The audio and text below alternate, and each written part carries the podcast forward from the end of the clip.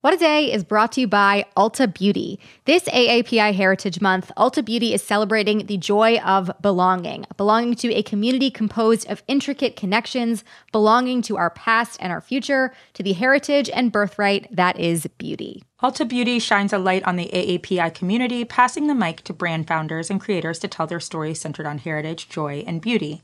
They carry AAPI owned and founded brands like Live Tinted, Peach and Lily, Glamnetic, Tree Hut, and more. Shop AAPI owned and founded brands at Ulta Beauty stores and Ulta.com.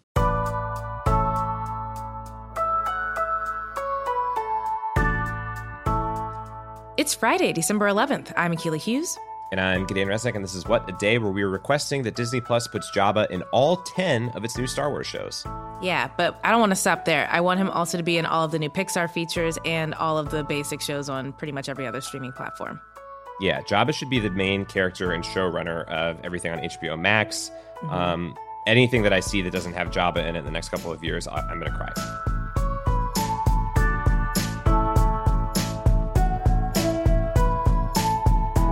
On today's show, a conversation with Alexis Madrigal, who co runs the COVID tracking project, then some headlines. But first, the latest. Yesterday, the FDA's vaccine advisory panel voted 17 to 4 to approve emergency authorization of the Pfizer BioNTech coronavirus vaccine. It is a big, big step and means that the FDA is almost certainly going to authorize it imminently. From there, an initial shipment of about 6.4 million doses is expected to be sent out across the country. Half will be the first doses, and the other half will cover the second dose for the same individuals three weeks later. The Pfizer trial will reportedly continue, and there will be more observations for safety concerns. Pfizer has said that they plan to apply for full approval in April after six months of safety data has been collected. At this point, emergency authorization would clear the way for at risk individuals like healthcare workers and nursing home residents to begin getting shots. Also, next week, the FDA will review Moderna's vaccine data.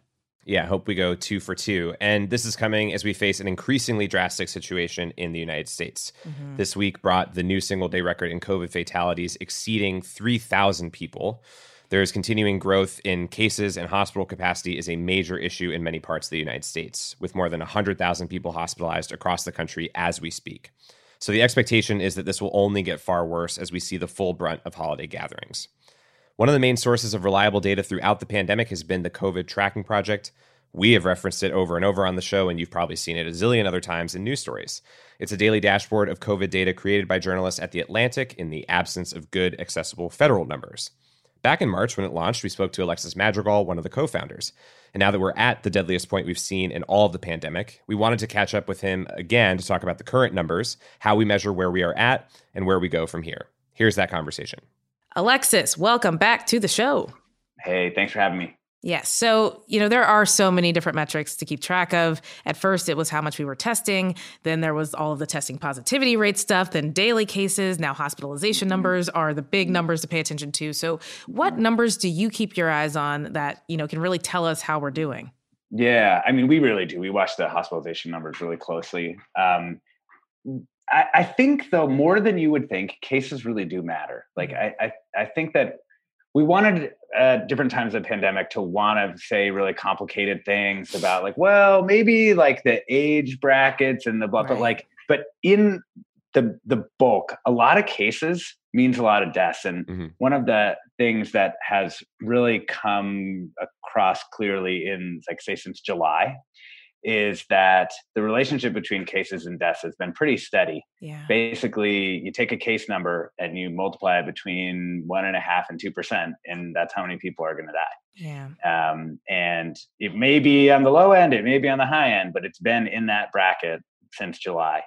And I think that is something that people haven't really gotten gotten yet, in part because there's been so many different um, stories about how much treatments have improved and you know you see individual people you know uh, be fine mm-hmm. um, and all that is true treatments have improved and you know 95% of the people who get it are going to be or 98.5% of the people who get it are going to be fine and all mm-hmm. that stuff right mm-hmm. um, but it's still just like man that's a lot of people dying yeah and one more on this sort of topic of uh, you know treatments that we were talking about and, and kind of increased medical knowledge at this stage in the pandemic how has that impacted fatalities overall you're talking about sort of that rough um, modeling that you could do based on cases? And does that show up when you're sort of crunching all this in the data? Yeah, I mean, I think the big thing is like if you look at spring and then you look at summer and beyond, like spring was a lot worse. Like you didn't want to get COVID in the spring, um, and just you know of the people that went into hospitals, like just fewer of them came out, and the death rates are much higher, and we couldn't confirm the cases, and there were you know too many people were being put on ventilators, and right. there's a whole series of things. And you know, doctors have been working hard, nurses have been working hard, just people to to understand what to do.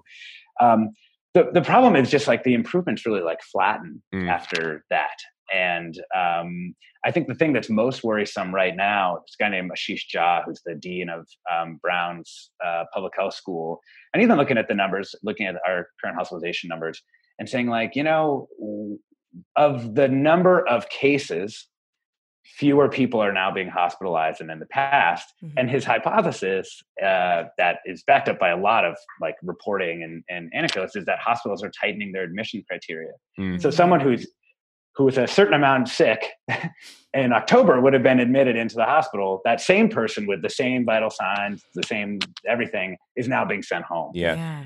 obviously if you're tr- if you're you know on your deathbed for with COVID, they're going to admit you. Right. But it's those cases that are kind of on the on the edge where um, some people are going to be sent home, and and that is worse care. You know, there's kind of there's no way uh, no way around it. Um, so what's really wild, like the upshot of that, is even with the enormously high hospitalization numbers we have, you know, over 105,000 people in the hospital, um, there really should be more. Yeah. Um, wow, that's a really good point. Yeah. Wow. Well, I mean, we're all moving towards vaccinations, was exciting. but are you planning at all to capture some of the data about how many people are getting vaccinated? Do you have any sense of how or whether you'll be able to get that kind of information? I think we're not going to do the data entry part of it this time. Um, I think what we are going to do is we're going to do a lot of research on the ways that what states report is not always um, is not always equivalent or comparable because we have been talking with people who are responsible for doing some of this like vaccine registry reporting what's going to go on the dashboard and all that kind of stuff and it really really really seems like it's going to be an almost like identical problem set from yeah. the one that we have now mm-hmm. where basically like every state's going to do their own thing yeah um, Some states are going to try not to do a thing. yeah, right. That's definitely been also part of it. Um, yeah, and and the one thing you can bank on though, like really honestly, this is like depressing thing to say, is that some states are going to do a pretty fine job, both of like vaccinating people, having a program, making sure that you know uh, people who are at, at higher risk really get it. You know what I mean? Yeah. All the things, right? Um, and then some states are just going to do a shit job and yeah. it's not going to necessarily be that state's fault. I mean some of these states don't have resources. They don't have people. They don't have money to do what needs to be done and the federal government hasn't delivered that you know? Right, right. Um, just among the many failures it's hard to remember to catalog that one but like yeah. that's definitely one of them you know? Like where were they? These people have been asking for money for these vaccination programs. So like don't you want to get people vaccinated? Like it right. takes money to get to get the, the needles in the arm. So um, yeah.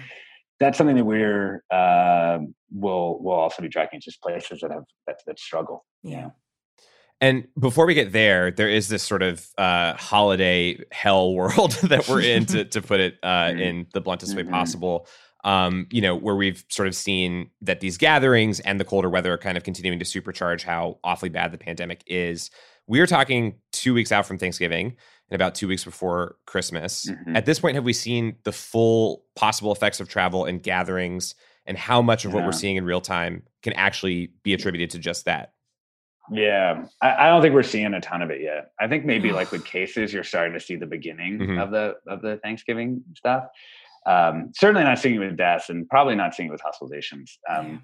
It for for the listeners, the thing that I were like really specifically looking at on this is you've got a lot of these midwestern states that had actually started to decline yeah. and hospitalizations have started to decline um, what we're expect to see i would say is that that will change um, and then you got to the other thing to really remember right is like there's there's all these people get together on thanksgiving yeah. and, and travel and all the other stuff and there's a set of like primary infections right mm-hmm. but then the numbers really start to grow when those people then go and infect the right. other people the secondary infections and then the next one out the tertiary infection so those secondary tertiary things are going to be happening basically right as people are preparing to travel for christmas or traveling or seeing people right so it's going to be like and those are the people who are going to be like hey i stayed home yeah. i didn't do like they're mm-hmm. they didn't right. that they didn't get infected on Thanksgiving. They got infected by someone who did get infected on Thanksgiving. Yeah. And the way that that's lining up with the things with the uh, holiday travel schedule around Christmas is is pretty gnarly. I mean, um,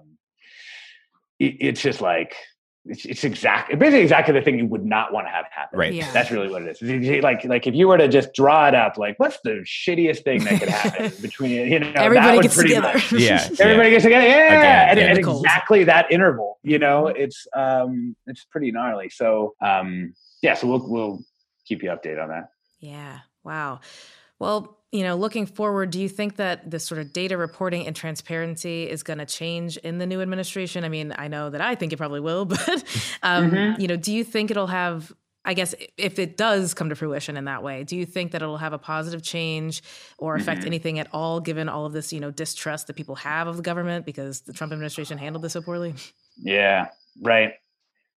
Uh, I I do think they're going to do a better job, particularly on the presentation side. Yeah. I think that like there's almost no doubt that they'll have like some federal dashboard that will be uh, pretty useful and, and interesting to people. I mean, the, the CDC has a thing called they call the COVID tracker. Mm-hmm. I don't know anybody who uses it because it's it's mostly filled with useless statistics. Yeah. Like yeah. there are things that are not helpful for people who are actually trying to understand what's happening right now in their life they may be useful in the long term as an archive of the things that happen, but it's not designed yeah, it's not for practical. consumption of human beings. you know, it's not media in that way. You yeah. know, um, I mean, the Biden's uh, coronavirus advisors have said that they use COVID tracking project among other media sources, not not the official, you know, not the national government website. Right. Then uh, I think the thing I'm worried about, honestly, most on the data side is like the, the truth is the teams at HHS I think have been doing a, a very good job, but they're associated with uh, uh, uh, Dr. Birx. Yeah. They're associated with yeah. the coronavirus task force. They're associated with the Trump administration, and if people aren't careful about which parts that they jettison and which parts they keep, yeah. and all these great new things which we're just getting a hold of might go away. And I, I, that's something I'm like very legitimately worried about um, because it t- it has taken a lot of work to get to this point. So yeah, so that's what that's what I'm actually worried about, like on a day to day basis, and um, am working to make sure that like people who are coming in from the Biden administration know that this stuff is important. Yeah. And that there were good civil servants who were just longtime people who served all kinds of administrations, like at HHS, who did a good job. And yeah, um, yeah you just got to figure out how to like delineate the separate the yeah. wheat from the chaff. If in, in essence, there were yeah, there were some real assholes also. Yeah, I mean, exactly. Truly, like I mean, there some of some some of the things that um, the political appointees try to do are just are, are were pretty horrible. You yeah. know, yeah. And so, um, yeah, that's going to be tough to to do. That's exactly right. Well, Alexis, thank you so much for taking the time out of your busy schedule to talk to us about all this. We really appreciate it. Yeah, thanks for having me. That was Alexis Madrigal, co founder of the COVID Tracking Project. We'll put a link to his work in our show notes. All right, so we're going to take a break from Temp Check today because we've got a really special headlines guest. We'll be back with that after some ads.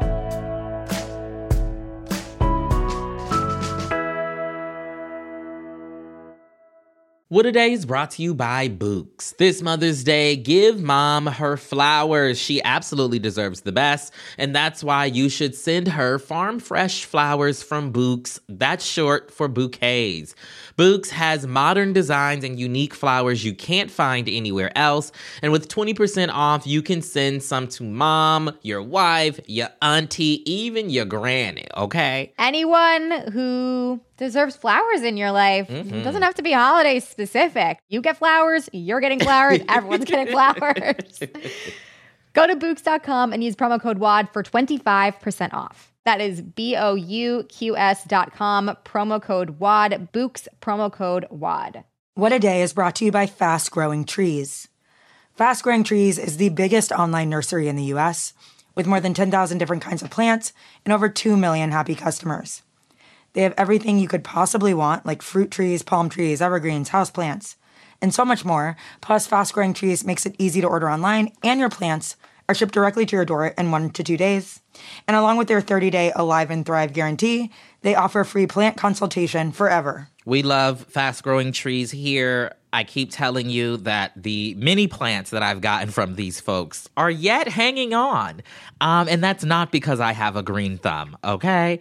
This spring, Fast Growing Trees, they have the best deals online, up to half off on select plants and other deals. And listeners to our show get an additional 15% off their first purchase when using the code WAD at checkout. That's an additional 15% off at fastgrowingtrees.com using the code WAD at checkout. Fastgrowingtrees.com, code WAD. Offer is valid for a limited time. Terms and conditions may apply. This show is sponsored by BetterHelp. Therapy is a safe space to get things off your chest and to work through whatever's weighing you down. If you're thinking of starting therapy, give BetterHelp a try. It's entirely online and designed to be convenient, flexible, and suited to your schedule. Just fill out a brief questionnaire to get matched with a licensed therapist and switch therapists anytime for no additional charge therapy is great for you know you know that thing that just is like sitting on your shoulder you can't get over it and you just sometimes need somebody to talk through it with therapy can be helpful for that you all okay You got to get it off your chest, you know? And you can do that with BetterHelp. So visit betterhelp.com slash WAD today to get 10% off your first month. That's 10% off your first month at betterhelp, H-E-L-P dot com slash WAD. Let's wrap up with some headlines. Headlines. We've got a special guest with us today, writer and comedian, and one of my favorite regular voices on Hysteria, and also just you know follow her on Instagram. She's great. Tien Tran. Tien, hey, how you doing? Good. How are you? So good. Better now that you're here. Oh my God. You said favorite regular voices. I'm going to pocket that forever. it's the best. Well, you want to get into some headlines? Let's do it. All right, cool. Um, okay. British drug makers have unlocked their inner artsy older brother, seeking and receiving approval for a clinical trial of DMT as a treatment for depression. DMT, or dimethyltryptamine, is also known as the spirit molecule because it induces powerful trips. As we all know, Yeah. it's one of the it's one of the active ingredients in ayahuasca, which has long been used by shamans in South America, but has been used more recently in Silicon Valley by entrepreneurs hoping to hallucinate new app ideas, which sounds like my worst nightmare. They don't need to be they don't need to be told their ideas are incredible. That's right. Uh, the the designers of the British study were inspired by trials of psilocybin, the active ingredient in magic mushrooms, which showed that psilocybin could reduce depressive symptoms for four weeks.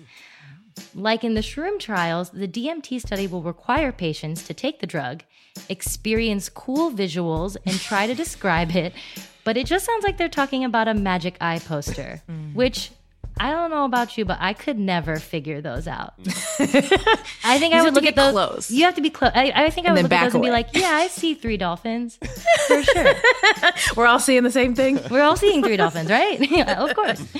Uh, and then immediately go into a therapy session. One British pharma exec compared the DMT plus therapy combo to shaking up a snow globe and then letting the flakes settle. Okay. Which I guess is how scientists talk about the brain once they've experienced ego death. the We're company all hopes just snowflakes. the company hopes their study will change minds about the therapeutic potential of once stigmatized compounds. You know, this is exciting news, but I'm also terrified, and I don't think I'm gonna try it. All the people in this study are named Joe Rogan. That's I'm convinced. That's 100 percent what it is. That's true.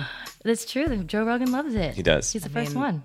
That man could benefit from some ego death, though. Um, well, another 300 year old white guy has been canceled. Hallelujah. Uh, it's Johns Hopkins, who founded the Baltimore based university in 1873 and has long been revered as an abolitionist. Well, he was actually a slave owner.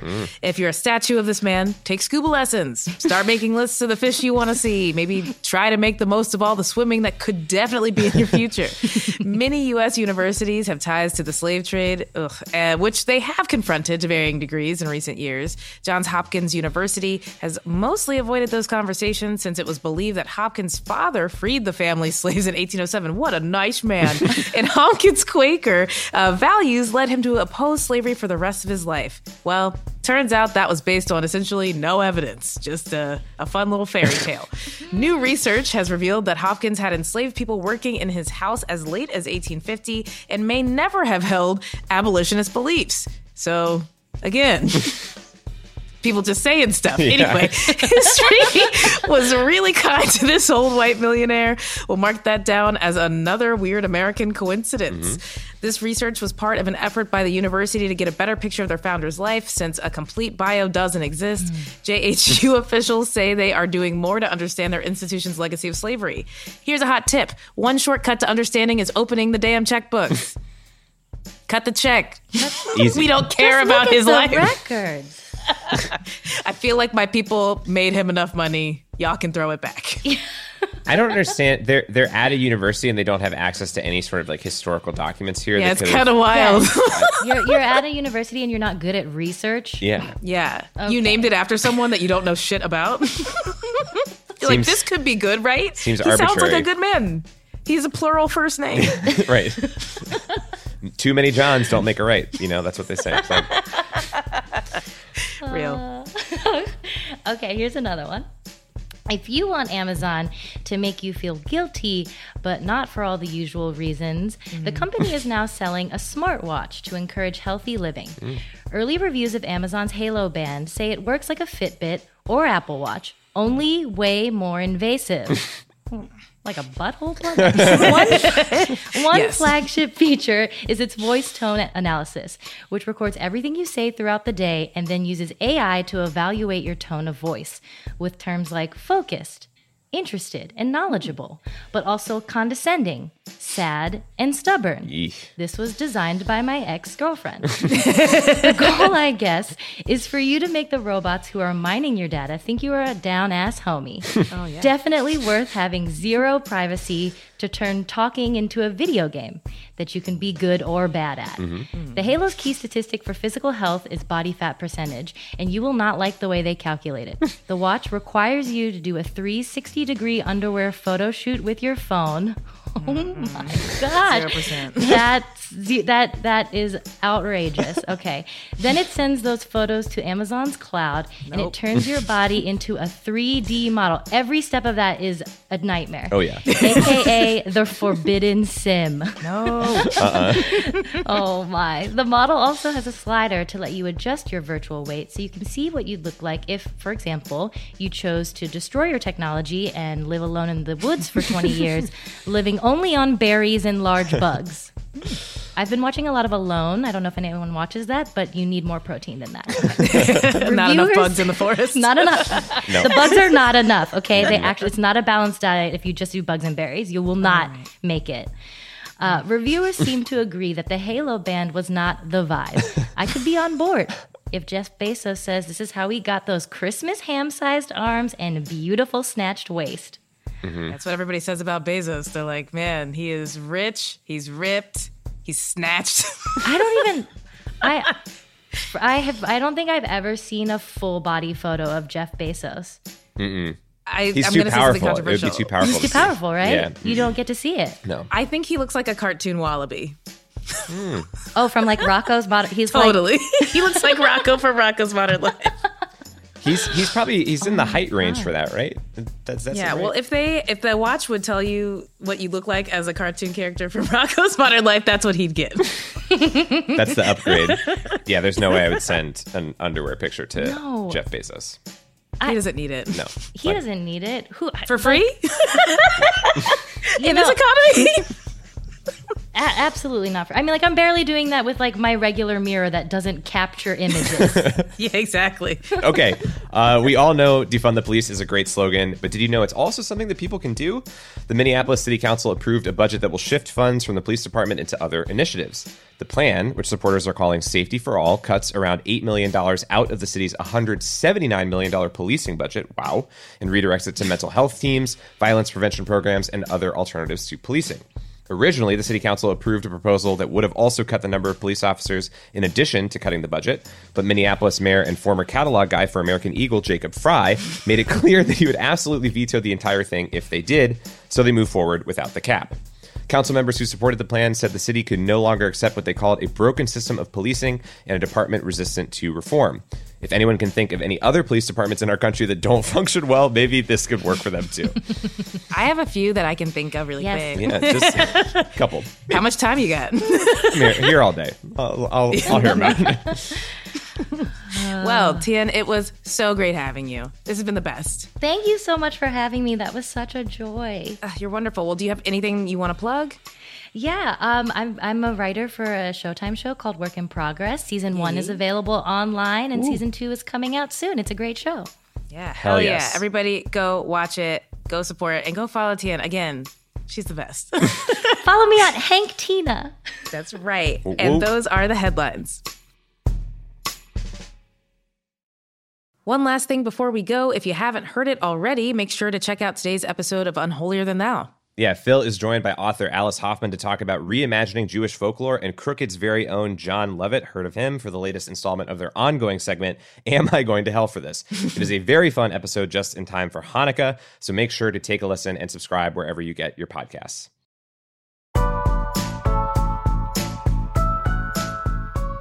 That is all for today. If you like the show, make sure you subscribe, leave a review, keep that oil burning for eight days, and tell your friends to listen. And if you're into reading and not just the instructions for magic eye posters like me, What a Day is also a nightly newsletter. Check it out and subscribe at crooked.com slash subscribe. I'm Akila Hughes. I'm Gideon Resnick. And, we, look forward, to seeing all the Jabbas and all of um, his friends. Every Jabba buddy. Every Jabba squad. Every Jabuddy. That's what they're called. the Jabuddies.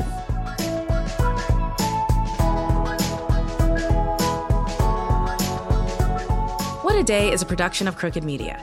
It's recorded and mixed by Charlotte Landes. Sonia Tun is our assistant producer. Our head writer is John Milstein, and our executive producers are Katie Long, Akila Hughes, and me. Our theme music is by Colin Gilliard and Kashaka.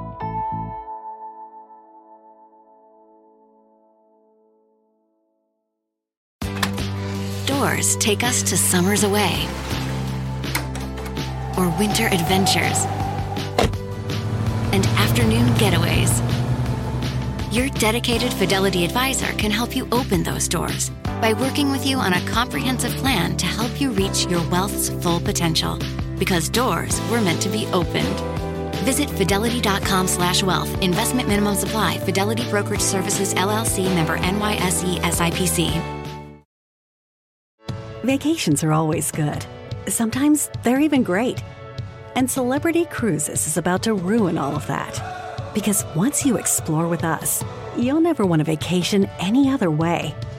And with new Quick Caribbean escapes, you'll never want a weekend any other way either. Celebrity Cruises. Nothing comes close. Visit celebrity.com, call 1 800 Celebrity, or contact your travel advisor. Ships Registry, Malta and Ecuador.